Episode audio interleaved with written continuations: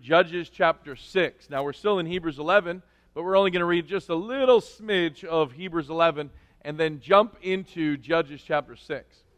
The last week, I don't know why it escaped my mind, but as we're preaching through Rahab, the greatest thing about Rahab after it all is said and done is the fact that she is in the lineage of Jesus Christ. And God selected all that would be in his lineage, right? He, he very much thought through and said, okay, this is the tribe, this is the line.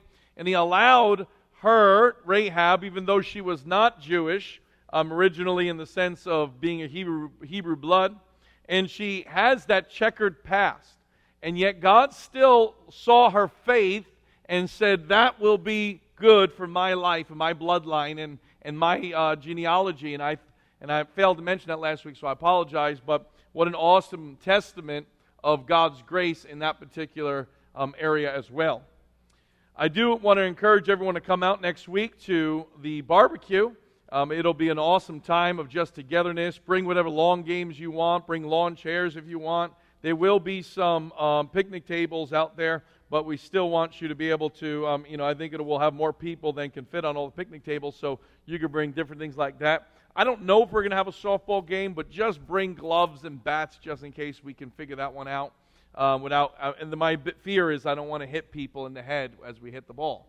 Um, but we, if we can figure out some way, or at least wiffle ball, we'll at least do a wiffle ball game. If you have like KanJam and spike ball and things like that, uh, bring it and bring people. Invite them in. Anybody's welcome. And again, you don't have to stay very long. You can come and go as you see fit.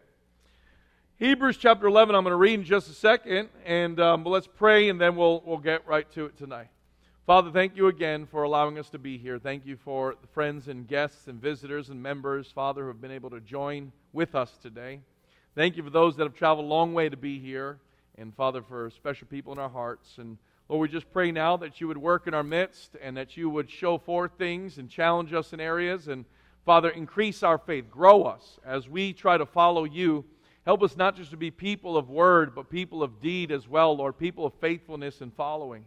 Lord, we just pray that you would allow our hearts to be open, that our ears would listen, and that we would apply these things through the Holy Spirit's presence, and that your power would be completely and wholly upon us and upon the service. Change us, Lord. Change us into your image. Forgive us when we fail and we fight from that. But Lord, change us today. We pray all this now in Jesus' name. Amen. We're in a series on Hebrews 11 talking about different elements of faith and what faith looks like. So we talk a lot about faith and it becomes um, the language of the Christian people, right? Faith, faith, faith, faith, faith. But I think in looking at how faith is, is kind of exemplified in these people, we begin to get some tangible know how of what faith looks like in our lives. And I understand circumstances may be different, but one of the great things to constantly remind yourself about the Bible and the people in the Bible is that they were all just like you and I. They were all sinners who needed God's grace, they were just in different time periods. Sometimes we can look at them and we can begin to put them on pedestals and think of them as something larger than life or as demigods in Greek mythology, but they were just like you and I. And here's what I want you to continually hear throughout this series and throughout your walk with Christ. As God wanted people of faith back then to do mighty things and to move mountains and to change the course of history and to change the life of future, so too would He want people of faith now. And I would dare say that the people of faith back then didn't always know how God was going to use them. Didn't know. God didn't come down to them with a contract and say, All right, if you will follow me and be faithful, here's what I'm going to do. And there will be people looking back at your life hundreds of years later, thousands of years later, and say, Man, that was a supernatural faith. They didn't know that. They were like you and I, had the same fears, had the same afflictions, had the same worries, had the same sinful uh, um, temptations, and all of that. And yet we can see in Hebrews 11, especially, these magnificent examples of faith. And I wonder who will be those chosen in our generation to be people of faith, people who will change the course of history, people who will respond to God in a faithful way. And understand this too again, they are chock full of holes in their lives. They are chock full of mess ups. They are chock full of things that we would say, why would God use them?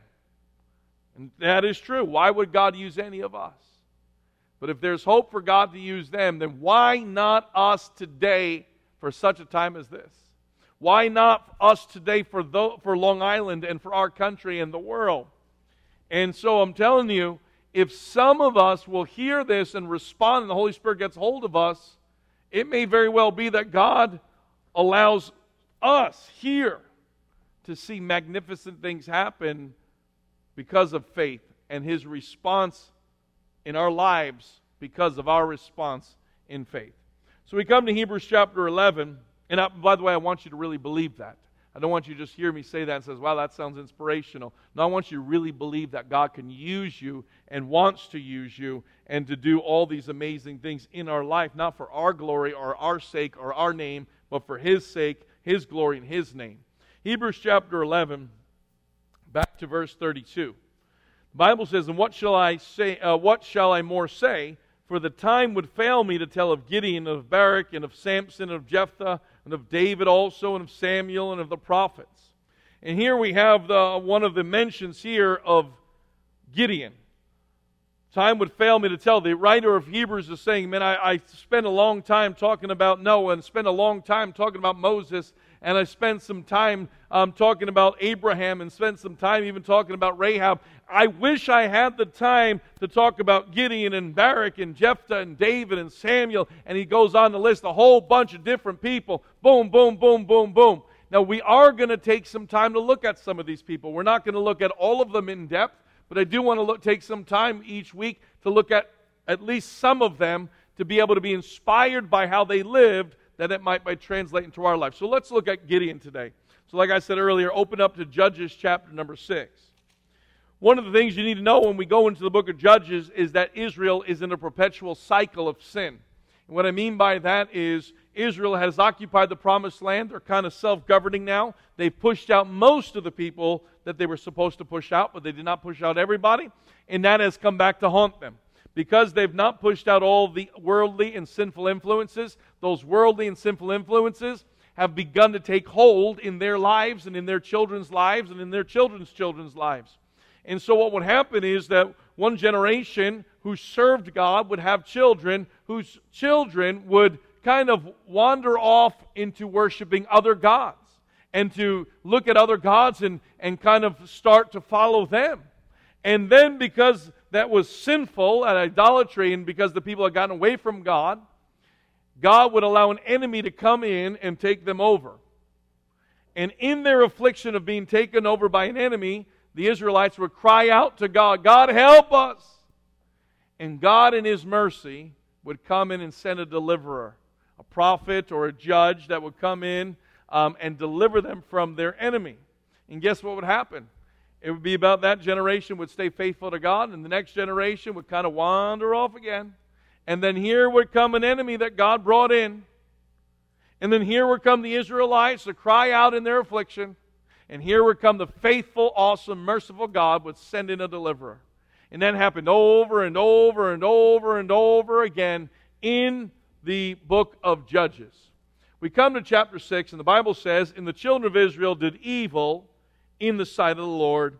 And the Lord delivered them in the hand of Midian seven years. So again, we find that Israel has wandered off into sin and into idolatry, and into worshiping other gods.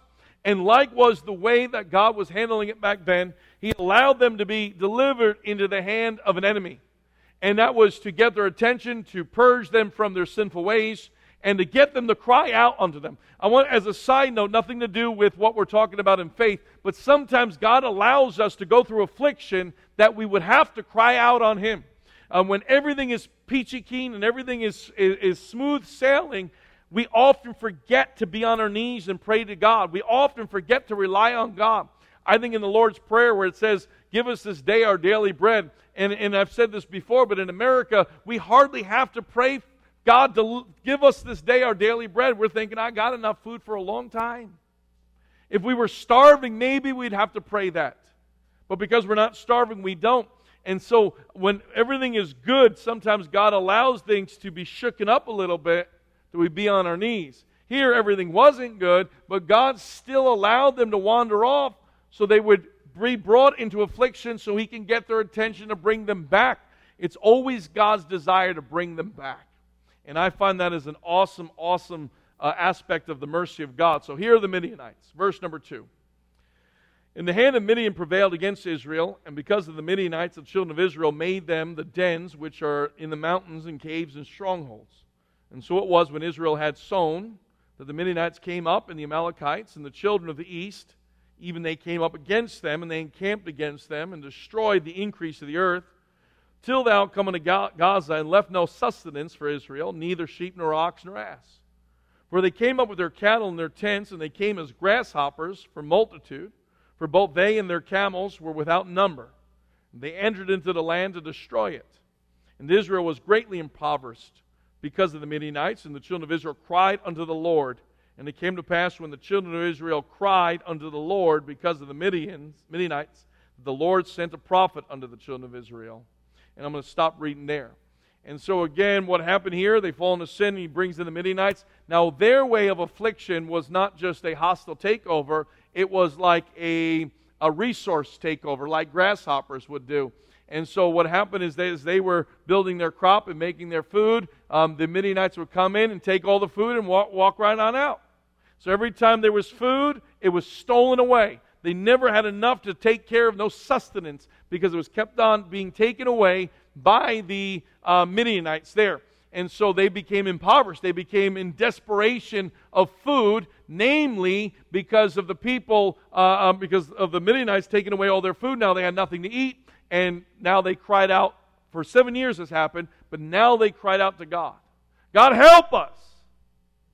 And as it would be, God did hear them. And he sent a prophet. Now I'll cut to the chase. The prophet gets in there and says, Hey, listen, you turned your back on me. You started worshiping false gods. This didn't have to happen, it could have been avoided. Fast forward just a bit, go to verse number 11.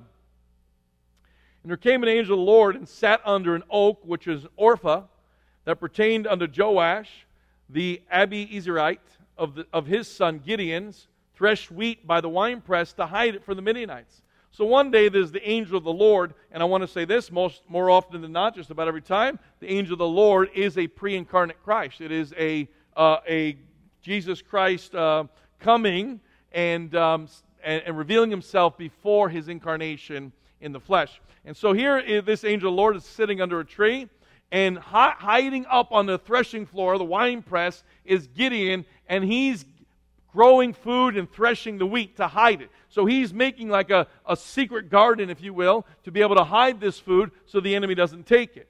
Verse 12 And the angel of the Lord appeared unto him and said unto him, Thou, the Lord is with thee, thou mighty man of valor. And Gideon said unto him, O my Lord, if the Lord be with us, why then is all this befallen us? And where be all his miracles which our fathers told us, saying, Did not the Lord bring us up out from Egypt? But now the Lord hath forsaken us and delivered us into the hand of the Midianites. Now I want you to hear that dialogue because we can easily translate that dialogue to today. Here comes the angel of the Lord and says, You are a mighty man of valor, a mighty man of God. God is with you. And he says, If God is with us, then why is all this happening? Why all these bad things? Where are these miracles?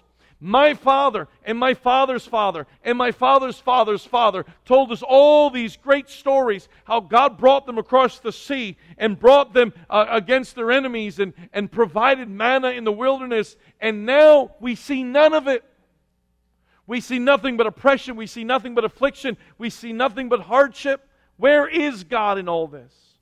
Now, I don't believe Gideon is making accusation against God. I think he's making observation and his observation is if God's really with us, man, it sure don't look like it. We can easily look around at America right now and say, if God's with us, it sure don't look like it.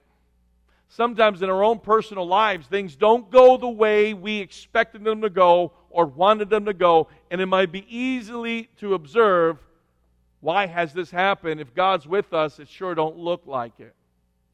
And sometimes that happens. Now, in this particular case, we understand it was the sin of Israel that had caused this kind of separation. And sin always separates us from God. Uh, there is often times where the devil will tempt us with a thought saying that if we sin, it'll make our lives better or easier or more enjoyable, and, and, and, maybe we can just ask for forgiveness later, something of that nature. But sin never, never, never makes things better. It always makes things worse. Always. And so don't ever believe the lie of the devil to let you think that it's going to make life better. It's always going to make it worse, no matter what. And so the angel of the Lord and, and, and Gideon are having this conversation. Verse number 14 And the Lord looked upon him and said, Go in this thy might, and thou shalt save Israel from the hand of the Midianites. Have not I sent thee?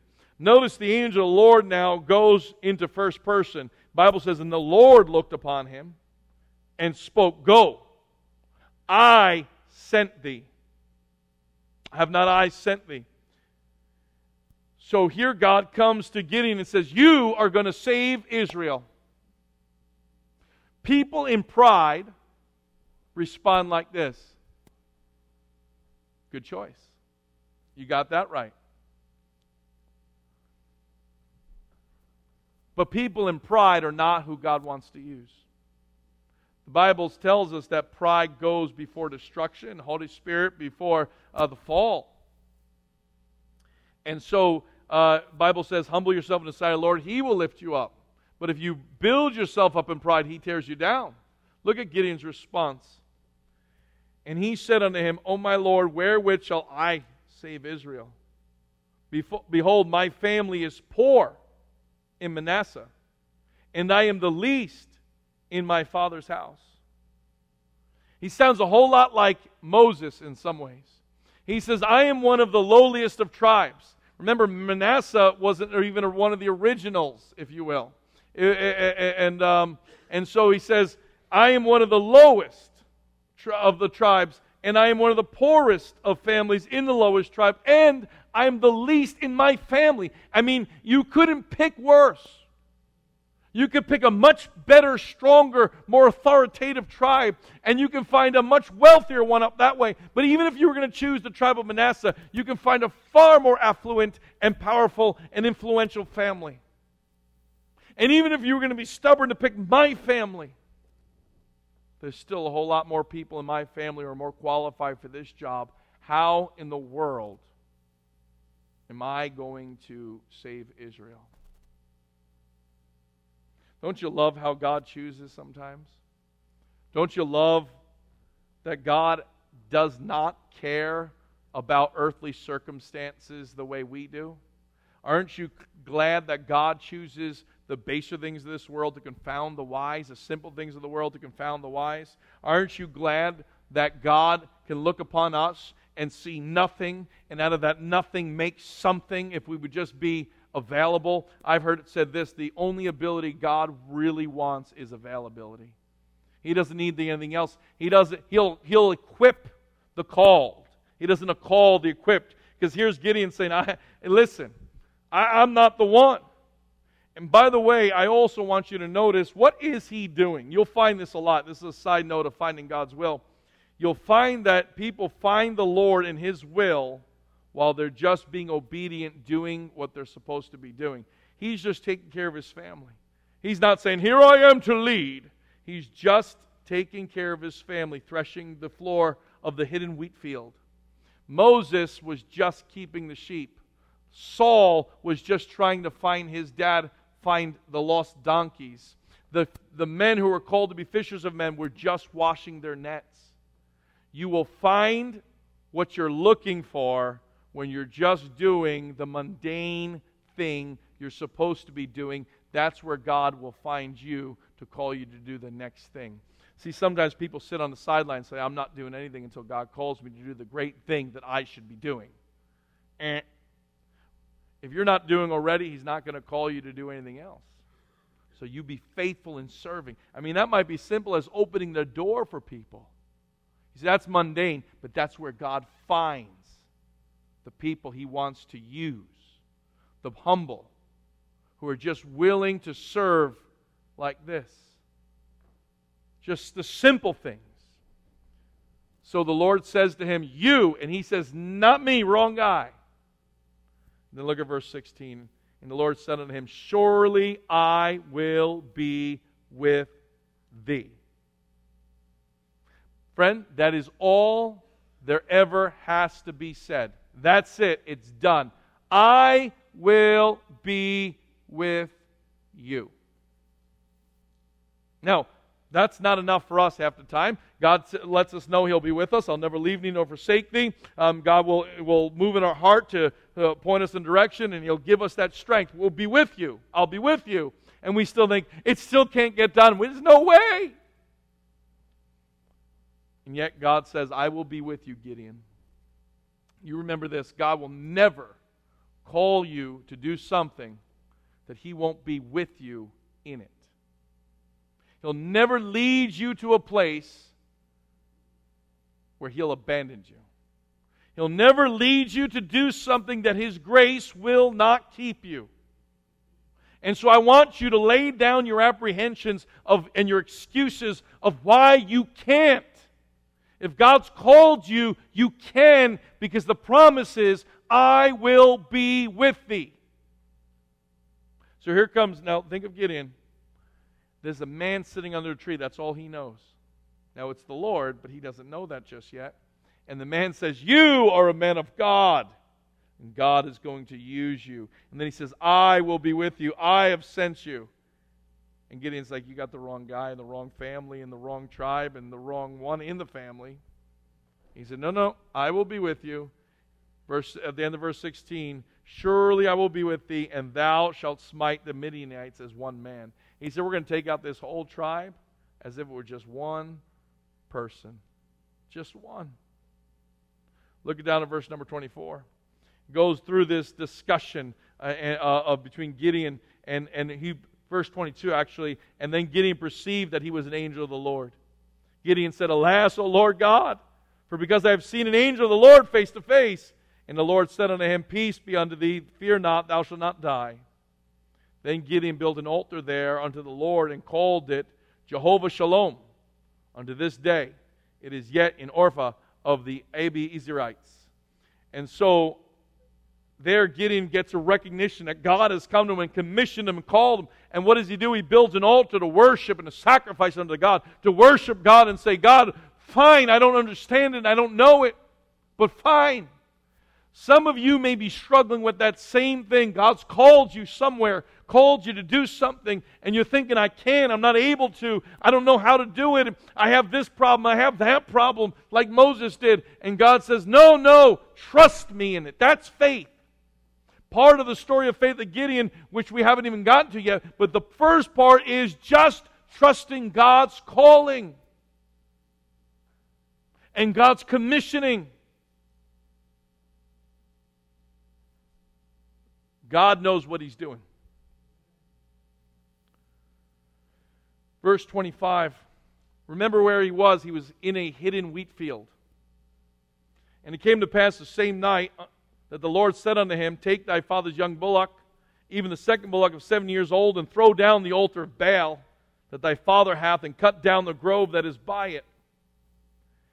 And build an altar of the Lord thy God upon the top of this rock in the ordered place, and take the second bullock and offer a burnt sacrifice with the wood of the grove which thou shalt cut down.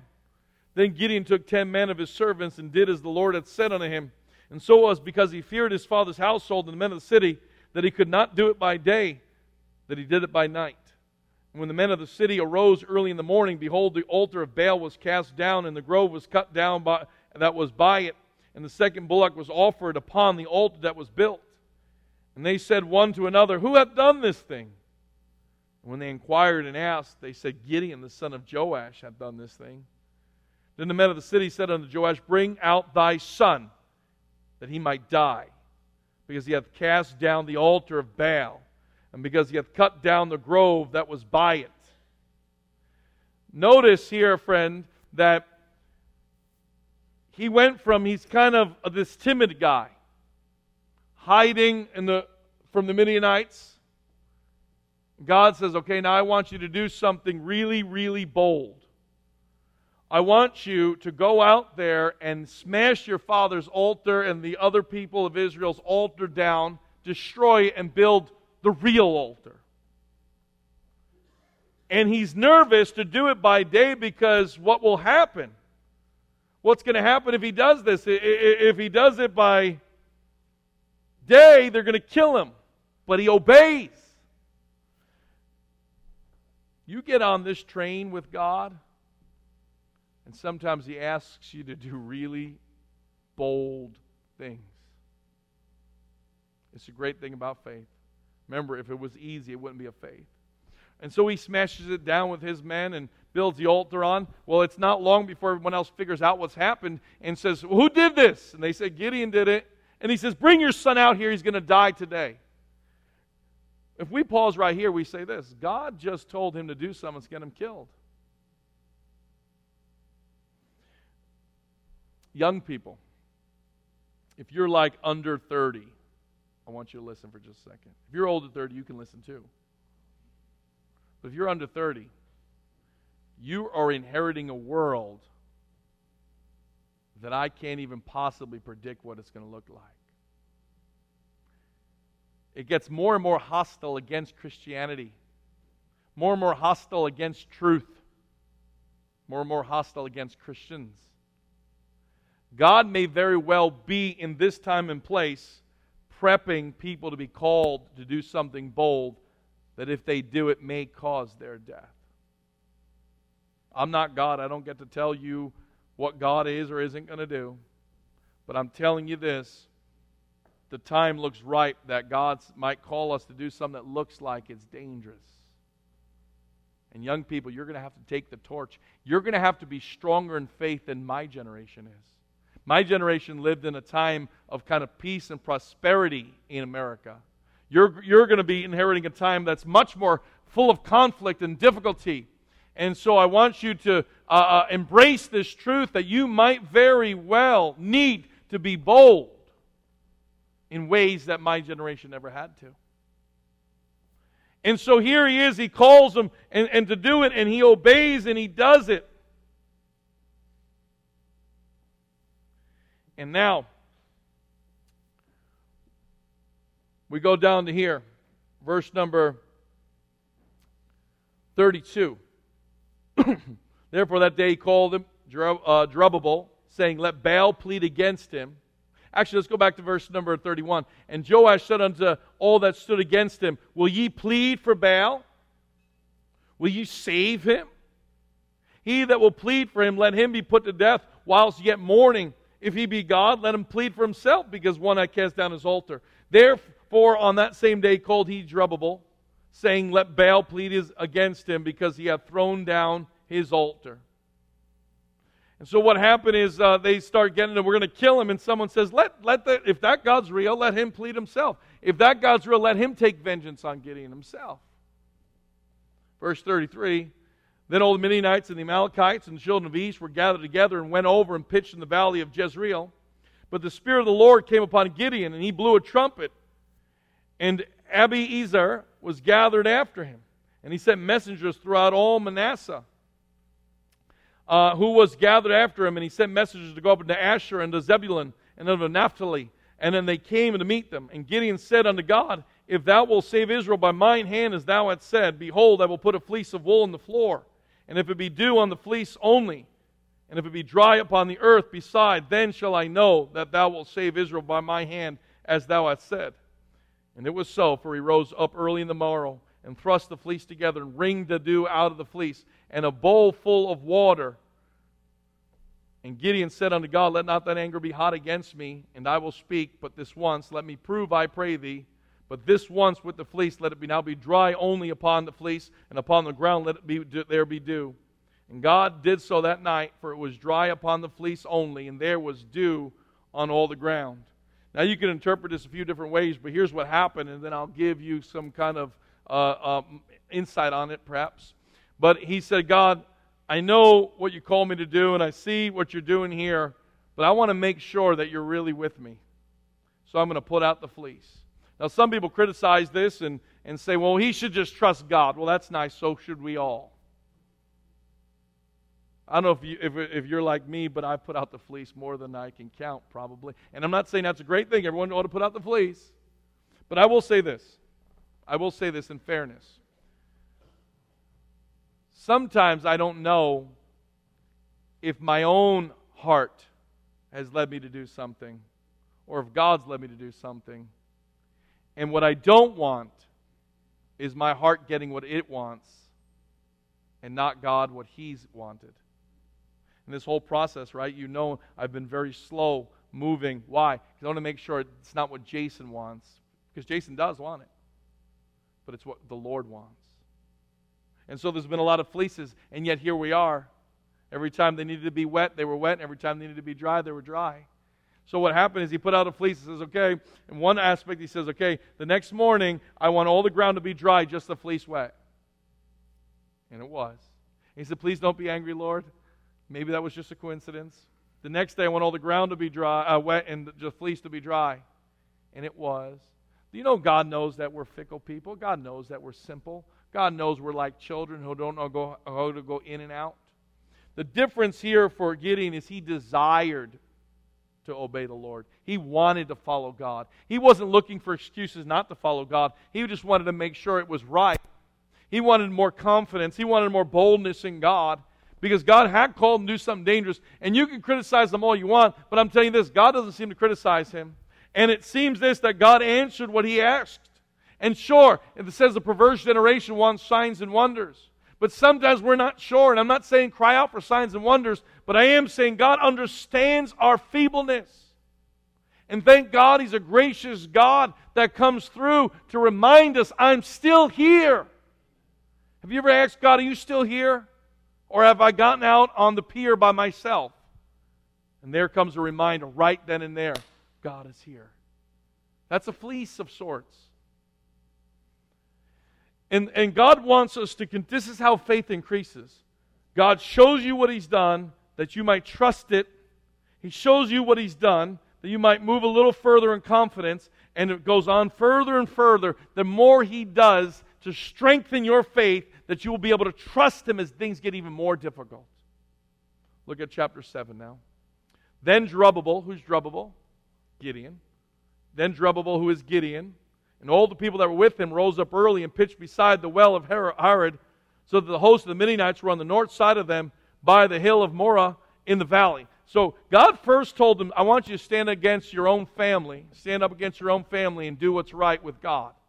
He destroyed his own family and his own kin's altar. Now the Midianites are coming up against him, and there's another issue there. And now he's got to stand against an army. And the Lord said unto Gideon, now watch this, this is where God gets crazy, right? We say that, and I say that as respectfully as just demonstrative way.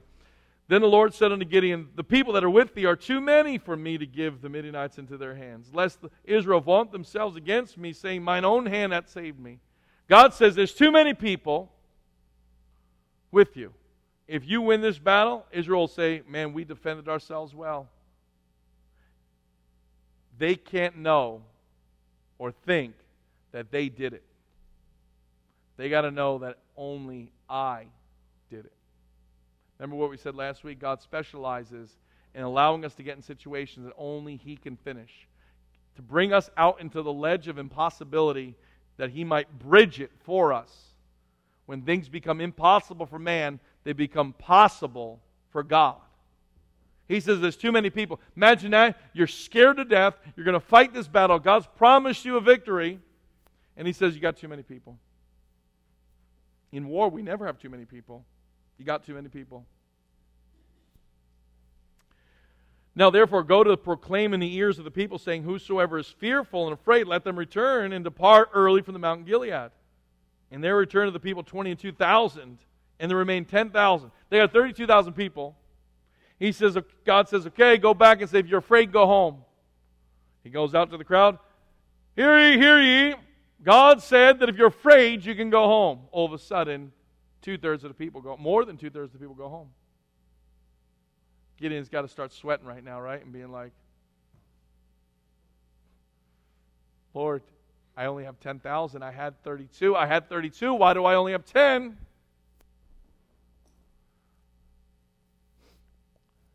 Verse 4 And the Lord said unto Gideon, The people are yet too many.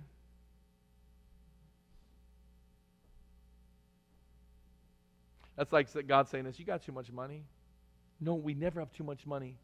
You don't know the bills that are coming. Yes, I do. You have too much money. Do you, do you ever do this, right? Do you ever have on your heart to give away money that you don't really have? And you're like, I, I need that money. And God's like, Yeah, but I want you to give it away.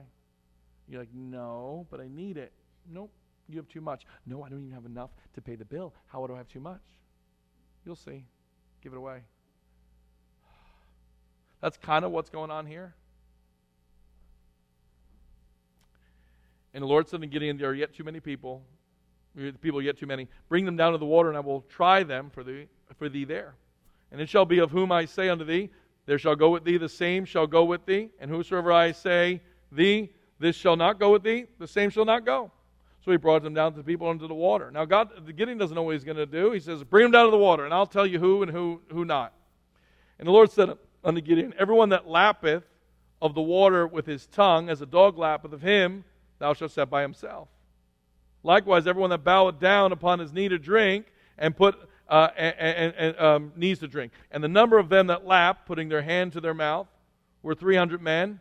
But all the rest of the people bowed down upon their knees to drink the water. So he's got this little obstacle where go drink water, and if you drink one way, you're on one team, and you drink the other way, you're on the other team. Well, the one team's got 300 people. The other team's got 9,700 people. Hmm. I wonder which one God's going to take. And the Lord said unto Gideon, By the 300 men that lapped will I save you, and deliver the Midianites out of thine hand, and let all the people go, every man unto his place. So the people took victuals in their hand and the trumpets and sent all the rest of Israel, uh, Israel every man unto his tent, and retained those 300 men. And the host of Midian was beneath him in the valley. And so here's what happens. He says, Take the 300. So Gideon goes out there. He's the leader, right? All right, you 9,700 go home. Us 300 going to battle. Can you imagine the of the crowd? Everybody's thinking you're nuts. Can I tell you something? Sometimes when you're a leader and God's the one leading you to lead the people, sometimes things that are said are weird because God's leading that way. And I don't mean get mystical and, and, and kind of God came to me in this dream vision and here's how. I mean, I, I can't, that's another business. But clearly God was leading him here, and clearly he spoke to the people, and clearly this doesn't make sense. But it is of God. And so the 300 take trumpets and victuals. They take basically clay lanterns, and trumpets. Verse 9 It came to pass the same night that the Lord said unto them, Rise, get thee down for the host, for I have delivered thee into, the hand, into thine hand. But if thou fear to go down, go thou with Phurah, thy servant, down to the host, thou shalt hear what they say. And so, uh, and thy hands be, and afterward thy hands shall be strengthened to go down to the host. They went down with Phurah his servant on the outside of the and the armed men that were the host, and the Midianites and the Amalekites and all the children of the east lay along the valley like grasshoppers for multitude. So they got 300 and they got multitude of grasshoppers out there like that. And their camels were without number, and the sand of the seaside for multitude. And when Gideon was come, behold, there was a man that told a dream unto his fellow, and said, Behold, I dreamed a dream, and lo, a cake of barley bread tumbled into the host of the Midian, and came into a tent, and smote it, that it fell and overturned, that the tent lay long. And his fellow answered and said, This is nothing else save the sword of Gideon, the son of Joash, the men of Israel. For into his hand hath God delivered Midian and the host. So God starts setting people at ease, speaking in his way to let them know this has happened. And it was so when Gideon heard the telling of the dream and the interpretation thereof that he worshipped and returned to the host of Israel and said, Arise, for the Lord hath delivered into the hand of the host of Midian. And so he gets confirmation again. God is there. God is there. Confirmation after confirmation. See, what happens in faith is we walk out and God confirms that step. We walk out and it's scary and God confirms that step. We walk out and God confirms that step. And God, God doesn't always tell you exactly where the end destination is, but He says, Go and I will confirm your steps and let you know that's where I want you to be. I hope you're already realizing God doesn't need numbers, God doesn't need talent, God doesn't need all these magnificent things that we think we need. All we need is I am with thee. And so, it continues on. He says in verse 16 now, and he divided the 300 men into three companies, and he put a trumpet in every man's hand with the empty pitchers and lamps within the pitchers. And he said unto them, Look unto me, and do likewise. And behold, when I come to the outside of the camp, it shall be that as I do, so ye shall ye do. When I blow with the trumpet, I and all that are with me, then blow ye the trumpets also on every side of the camp, and say, The sword of the Lord and of Gideon. So Gideon and 300 men that were with him came into the outside of the camp in the beginning of the middle watch. And they had put newly, uh, and they, but newly set the watch, and they blew the trumpets and broke the pitchers and were with their hands.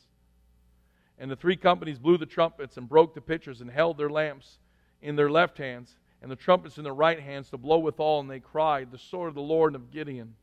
And they stood every man in his place round about the camp, and all the host ran and cried and fled. So here's the battle plan. They far outnumber you. They're as the sand of the sea. Their, their camels are out, you know, are innumerable. They have uh, they look as grasshoppers, and you have 300. I want you to surround them. It's nighttime. And I want you to blow the trumpet when I say, when, when you hear my trumpet, blow the trumpet. I want you to bash the, the light, and it'll begin to shine through the, the broken vessel there, and yell, The sword of the Lord of Gideon. And so they do that. They surround them, they blow the trumpet, they flash the light. Now it looks like they're surrounded by a massive army. And the men get up and they begin to run and flee. And we won't look at all this, but Israel begins to chase after them and conquer them. It's another asinine plan, like going around the walls of Jericho and blowing the trumpet. Here, surround the people that far outnumber you. Just trust me. See, God, Bible says this. Some trust in horses, some in chariots, but we will remember the name of the Lord our God. It means we will trust in God for all of this. We will trust in the Lord for all of this. And friend, what I want you to see in faith as we sum up and we begin to close it out now, he heard the calling and commissioning of God, and though he didn't think himself worthy, God said, I will be with thee, and he followed. And he didn't know where he was going, but he trusted each step of the way. And God begins to test his faith as he begins to question, Am I in the right place? Am I in the right place? He says, Break down the numbers, break down the numbers, break down the numbers. And then God gives this great victory, calls him to do something bold and seemingly crazy, and God gives him the great victory. What you and I need to realize is this that God will call us to do amazing things, call us to do crazy things, call us to, to have this great victory if we'll just follow. If we'll just say, okay, God, if you're with me, I'm going. But also be willing to say, if you're not with me, I'm not going and watch God do something absolutely life changing, earth shattering. Now, I do want you to realize that we don't get to a place where we say, God, you better, dot, dot, dot. It's more of, God, I'm willing if you'll show up. And God, I will do what you want and be and just be waiting for when God calls you to do do something. And then when he does, follow. And don't doubt it. Don't doubt what he's doing in our lives. Don't doubt what he might call us to do. But here it is availability. And even when God reduces the number, even when God shortens it, even when God stops all sense, but you know it's God, remember, he's the God of the impossible. And he says, I want to remind you of Gideon who was just a lowly person of nothingness. And this great thing God called him to do. Let's bow our heads and close our eyes.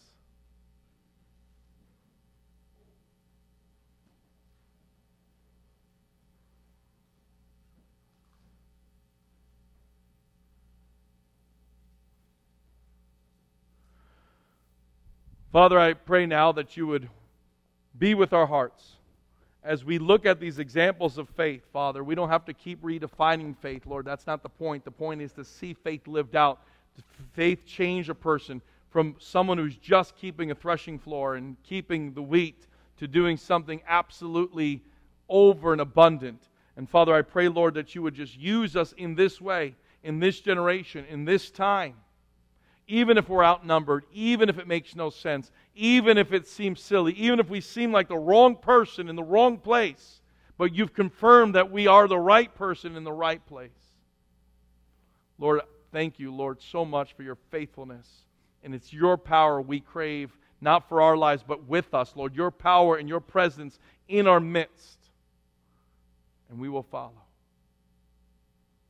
Heads bowed, eyes closed, no one looking around. I want to ask this first question. If you died today, do you know for sure that you're going to heaven? If you're here and you say, Pastor Jason, I'm not sure I'm going to heaven when I die, please pray for me. If you're not sure you're going to heaven, would you quietly raise your hand now that we might pray for you? God bless you. I see your hand. Anybody else? I'm not sure I'm going to heaven when I die. Please pray for me. Is there anyone else like that? God bless you. I see your hand too. If you're here today and you say this, Pastor Jason, as a testament to God, if God calls me to do something, I'm willing to follow it. If God calls me to do something, no matter what it is, now don't raise your hand just because you think that's what you're supposed to do. This is a commitment between you and the Lord. And this is not a confirmation that God has called you to do something that you don't know about. This is just a commitment to saying, God, if you call me, no matter what it is, I will follow as you work through my life. If you would say, Pastor Jason, I'm willing to make that commitment today, I will follow no matter what he calls me to do, would you quietly raise your hand today? I'm willing to go. I'm willing to go. God bless you. I see many hands. Many hands. Good. Good. I want you to think about that. Who will God call for this generation? Now, I won't have a raised hand for this, but I want you to consider it. I wonder who wouldn't go. I wonder who might say, I'm not going, and why. Now, again, I'm not asking you to do that, but I'm just saying I want you to consider that today. And why not?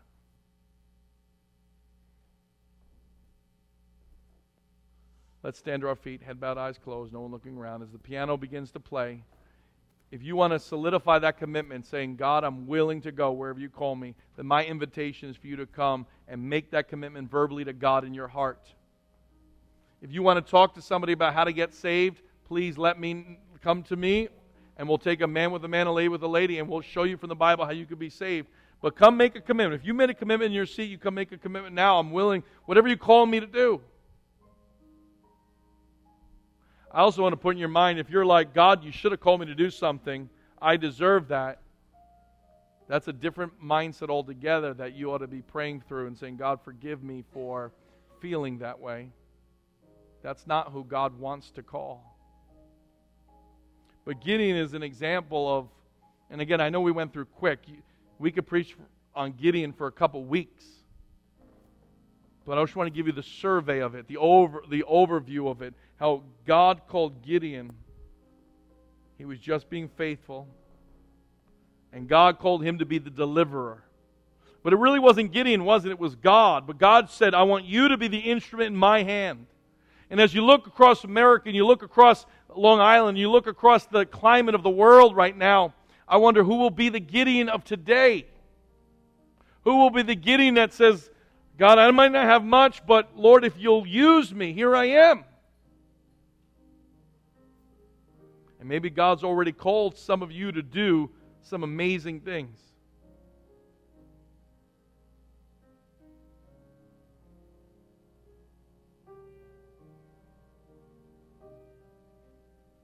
Maybe God's already called you to do some amazing things.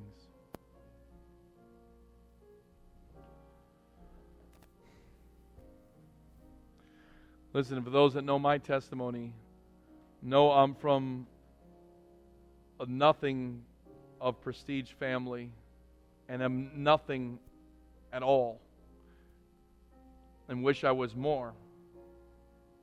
But God has done amazing things right before my eyes that I don't deserve. And that's only because He's there. I think what you're seeing right now in our midst we, neither church deserves what God's doing. New Hope and New Village, we don't deserve that. All these people coming and making decisions and the synergy between churches and his presence being so readily felt. We don't deserve that, and yet it's here. It's God saying, I am with you. I, I can give you a million reasons why He shouldn't be with us, but He's here. And I'm just in awe of it. And you're part of that. God's called you to that. What a blessing it is.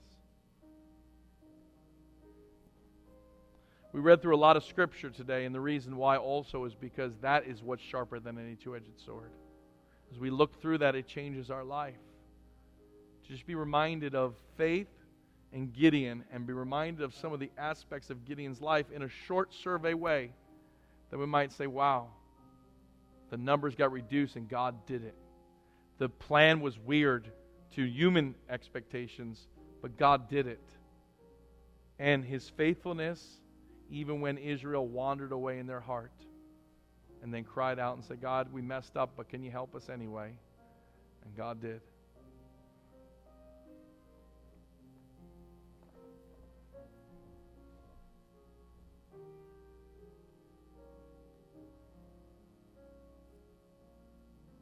Father, we love you. Thank you so much for your faithfulness in our life. Father, I believe that you want to do great things at this time. I, I do believe you want a remnant. I do believe you want a revival. Lord, I don't know who's up for the challenge. Lord, I don't know any of us are. But Father, we know that you are. Forgive us for our sins, Lord, that may have messed things up, our fears thank you so much for your power and your presence. Thank you for your faithfulness and your mercy.